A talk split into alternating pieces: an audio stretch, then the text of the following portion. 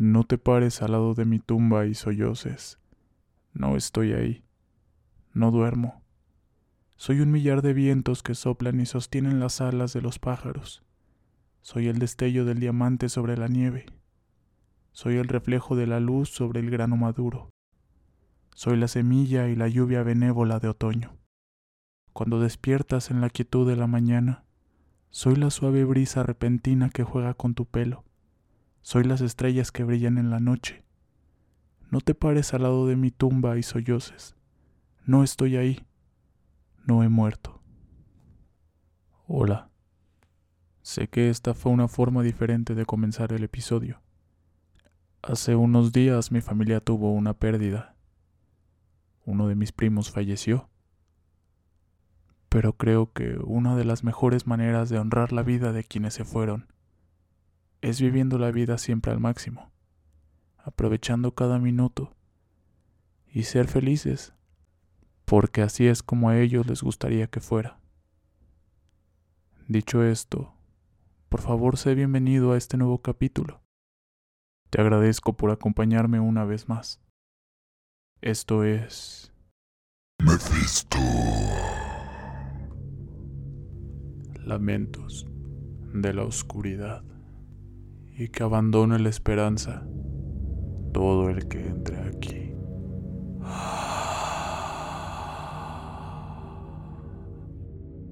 Hola. Hace no mucho tiempo estábamos en casa. Somos seis personas, de las cuales tres dormían y las otras tres aún estábamos viendo algo en línea. Todo transcurría normal hasta que, como eso de las casi tres de la mañana, se escuchó un estruendoso golpe. Yo en mi caso me sorprendí muy poco porque traía mis audífonos y no dije nada. Pero mi madre se levantó preguntando que si habíamos sido nosotros quienes lo habíamos hecho. Nosotros dormíamos en el piso de arriba, a lo que mi hija respondió que no, que no sabíamos qué había sido. Entonces, así se quedó el asunto por el momento, y sin más, decidimos mejor dormirnos y por la mañana mi mamá al verme me dijo, ya supe cuál fue el ruido de anoche, así que le pregunté qué, había sido. Respondió que había sido el molcajete que había dejado en el mueble, que por cierto tiene como un metro de altura, pero volteado patas arriba. Anoche después del ruidazo chequé y estaba en el centro del piso del cuarto de la cocina, puesto de forma común, para empezar a moler. Lo extraño aquí fue que no solo se pudo caer, pues pesa mucho. Y si se hubiese resbalado, entonces hubiera rodado, caído a un lado cerca de la entrada de la cocina y roto alguna loseta, pues el golpe fue realmente fuerte. Más bien, parecía que fue lanzado directo a donde estaba colocado, listo para usarse, o sea, con las patas abajo y no con las patas arriba como lo había colocado mi madre el día anterior. En fin, mi mamá esa madrugada no pensó nada extraño, pero sí al regresar a dormir a su cuarto. Me dijo que sintió un escalofrío recorrer su cuerpo, así que mejor se apresuró a acostarse y no pensar en lo ocurrido. Pero al contármelo a mí, de nuevo se le pusieron los vellos de punta y la piel chinita. Entonces le dije que a mí me pasó lo mismo, pero hasta el día de hoy no logramos explicarnos. No sabemos qué fue lo que sucedió en realidad y por qué. Aunque he tenido ganas de poner el molcajete en el mismo lugar e intentar recrear el acontecimiento para ver si es posible que dicha caída no rompa la loseta. Pero si sí la rompe, tendré que ponerla de nuevo. Así que mejor me quedaré con la incógnita de esa madrugada. Y si al hacerlo descubro que no es posible que caiga en la forma en que lo encontró mi mamá, entonces eso significaría que sí pasó algo sobrenatural. Entonces ya no sería algo dudoso, sino algo muy probable y muy sobrenatural.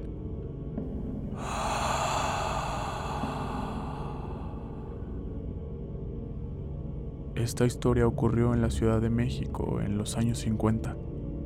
Mi abuelita trabajó en un hospital en la colonia del Valle, más precisamente en el Hospital Gabriel Mancera, que en ese entonces era un hospital de maternidad. Ella trabajaba como jefe de dietistas que son quienes hacen el menú para los enfermos y para los trabajadores. En una ocasión dice que iba pasando por los pasillos. Esa noche le tocó trabajar hasta tarde y eran alrededor de las 11. Pasó precisamente frente a los recién nacidos y había una escalera al final que decía que se veía tenebrosa y muy lúgubre. En ese momento empezó a escuchar rezos, como de mucha gente haciendo oración, como en una novena de alguien que había muerto.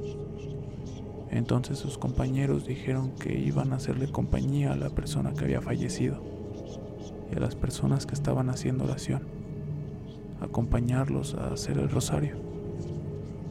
Mi abuela bajó junto a sus compañeras y las escaleras daban a la morgue. En ese lugar habían planchas y refrigeradores, pero al bajar dejaron de escuchar los ruidos. Ya no se escuchaba absolutamente nada, ni había nadie. Incluso la luz estaba apagada. Todos se extrañaron bastante. Acercaron a encender las luces y en efecto había una muerte en la plancha.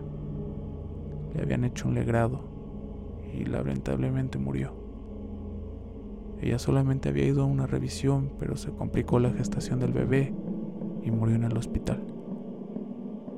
Todos regresaron al piso de arriba y solo atinaron a revisar al personal, preguntar si todos estaban bien y comentaron que había una nueva enfermera, era impecable, que su ropa era muy blanca y muy limpia, pero era raro porque nadie más la había visto.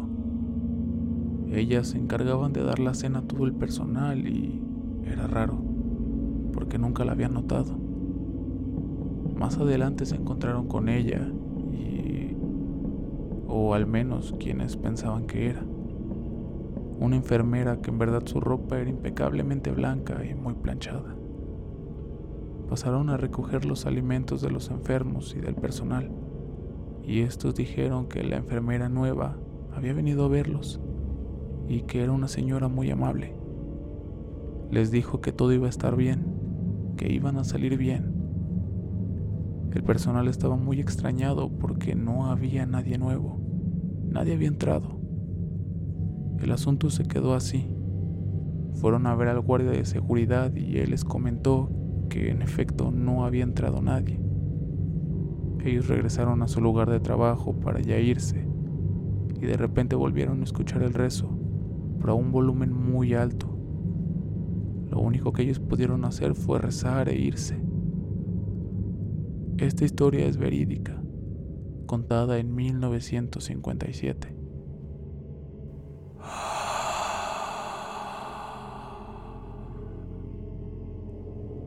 La siguiente historia se titula Siempre lo hace. Clara se dedicaba a cuidar niños cuando podía. Eso le ayudaba a pagar sus estudios y era muy bien recomendada por todos los vecinos del área. Esta vez le tocó cuidar a un chico muy especial llamado Anthony, así que llegó a la casa de donde la llamaron y luego de conversar con los padres se dispuso a iniciar su trabajo, no sin antes recibir un consejo o tal vez una advertencia por parte de la madre. Anthony es un niño muy tranquilo no tendrás problemas con él en ese sentido, pero tiende a hablar solo algunas veces o a quedarse mirando fijamente hacia algunos puntos de la casa. Algunas de las otras niñeras que lo han cuidado por algún motivo no han querido volver. No nos dicen por qué, pero para mí y mi esposo se trata solo de personas poco profesionales. Espero que tú no seas así. Quédese tranquila, yo cuido del chico. Pásenla bien. Luego de esa noche, Clara estaba viendo televisión con Anthony, ya que aún era temprano. Todo era normal. En verdad era un chico muy tranquilo. Sin embargo, hubo un momento en el que Anthony dejó de ver la televisión repentinamente y giró su cabeza hacia la parte de arriba de la escalera, en dirección a su habitación. Clara lo observaba y miraba también en esa dirección, pero ella no veía nada. Anthony, ¿te pasa algo? Anthony. Anthony, que hasta ese momento estaba muy tranquilo, cambió su rostro a uno de perplejidad y misterio, y con su voz de angelito le dijo a Clara, ¿qué no ves a la mujer de cabello largo sentada en la escalera? ¿Qué? Yo no veo nada. Vamos, deja de jugar, no es gracioso. ¿No la ves cómo mastica? ¿Mastica? Clara, visiblemente perturbada, decidió apagar el televisor y llevar a Anthony a dormir a su habitación. Al costado de su cama, Anthony le pidió que por favor se quede junto a él hasta que se estuviera dormido. Así lo hizo Clara y al ver que Anthony ya dormía, salió y cerró la puerta de la habitación para dormir ella en el sofá de la sala. En la madrugada los gritos de terror de Anthony despertaron a Clara, la cual rápidamente corrió a la habitación al entrar, Anthony estaba descontrolado, tirando golpes y patadas muy asustado. Cálmate, Anthony. ¿Qué te pasa? Cálmate. ¿Por qué me asustaste? ¿Qué hacías parada frente a mi cama toda la noche? ¿Por qué tenías los ojos blancos? ¿Pero qué dices? Yo me fui y te dejé dormir. No he regresado a esta habitación. No era yo. En ese momento un pequeño hueso cayó del techo de la habitación.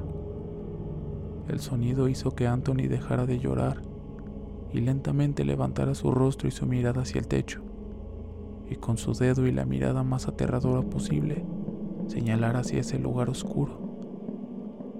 ¿Qué ves? ¿Qué hay ahí? Me estás asustando. ¿No la ves? Eh, ella, ella come huesos. Quiere mis huesos, decía Anthony mientras temblaba de horror. No veo a nadie, Anthony. Ven, ven, vamos a bajar. Te daré un vaso con leche para que te calmes. No mires más allí. Clara trataba de estar en calma, pero por dentro estaba tal vez más asustada que el propio Anthony. Al bajar el niño se quedó en la sala, mientras que Clara fue a la cocina por la leche. En toda la casa se podía percibir una sensación extraña, como cuando se está siendo vigilado. Clara abrió el refrigerador y al cerrar la puerta, algo la golpeó suavemente en la cabeza. Al mirar al piso para ver qué era lo que había caído, vio que era otro pequeño hueso. Clara entró en pánico, pero al tratar de salir de la cocina, allí estaba parado Anthony en la entrada, mirando al techo de la cocina. Clara se acercó a él muy asustada, pero sin poder ni querer voltear a ver qué era lo que Anthony estaba viendo. Clara se agachó y lo abrazó llorando, mientras que él no quitaba la mirada del techo. Por favor, Anthony, no mires allí. Ya no mires. Estoy aterrada, por favor. Pero Anthony fue bajando la mirada, y a medida que lo hacía el miedo en su rostro crecía y crecía. Lo que sea que estuviera viendo se acercaba más y más por detrás de Clara. Ella lo sabía, pero estaba petrificada. No se podía mover. Solo escuchaba algo que parecía arrastrarse.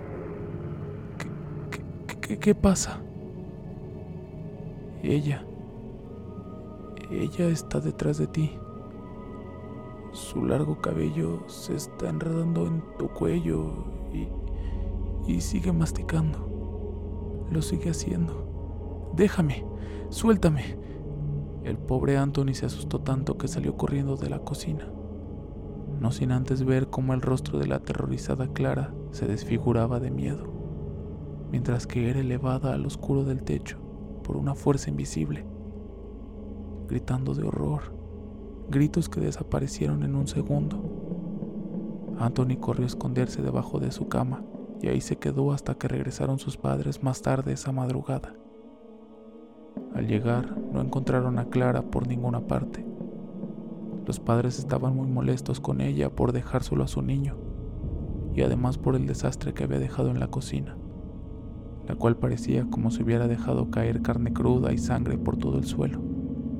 Ni siquiera se podía reconocer que era eso, ya que no tenía huesos. Unos días después, Los padres de Anthony se disponían a salir nuevamente, así que una nueva niñera llegaba a casa. Hola, espero que cuide bien a nuestro niño. Hemos tenido muy malas experiencias. Mi niño se porta muy bien. Es ese que está allí, mirando fijamente hacia la escalera. No se preocupe, siempre lo hace.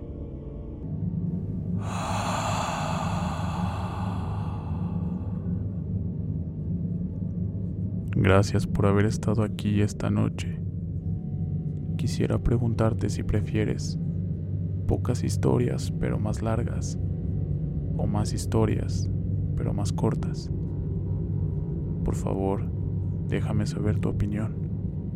Ya sabes, debes revisar siempre debajo de tu cama o dentro de tu closet, porque quizá en la próxima historia seas tú el protagonista.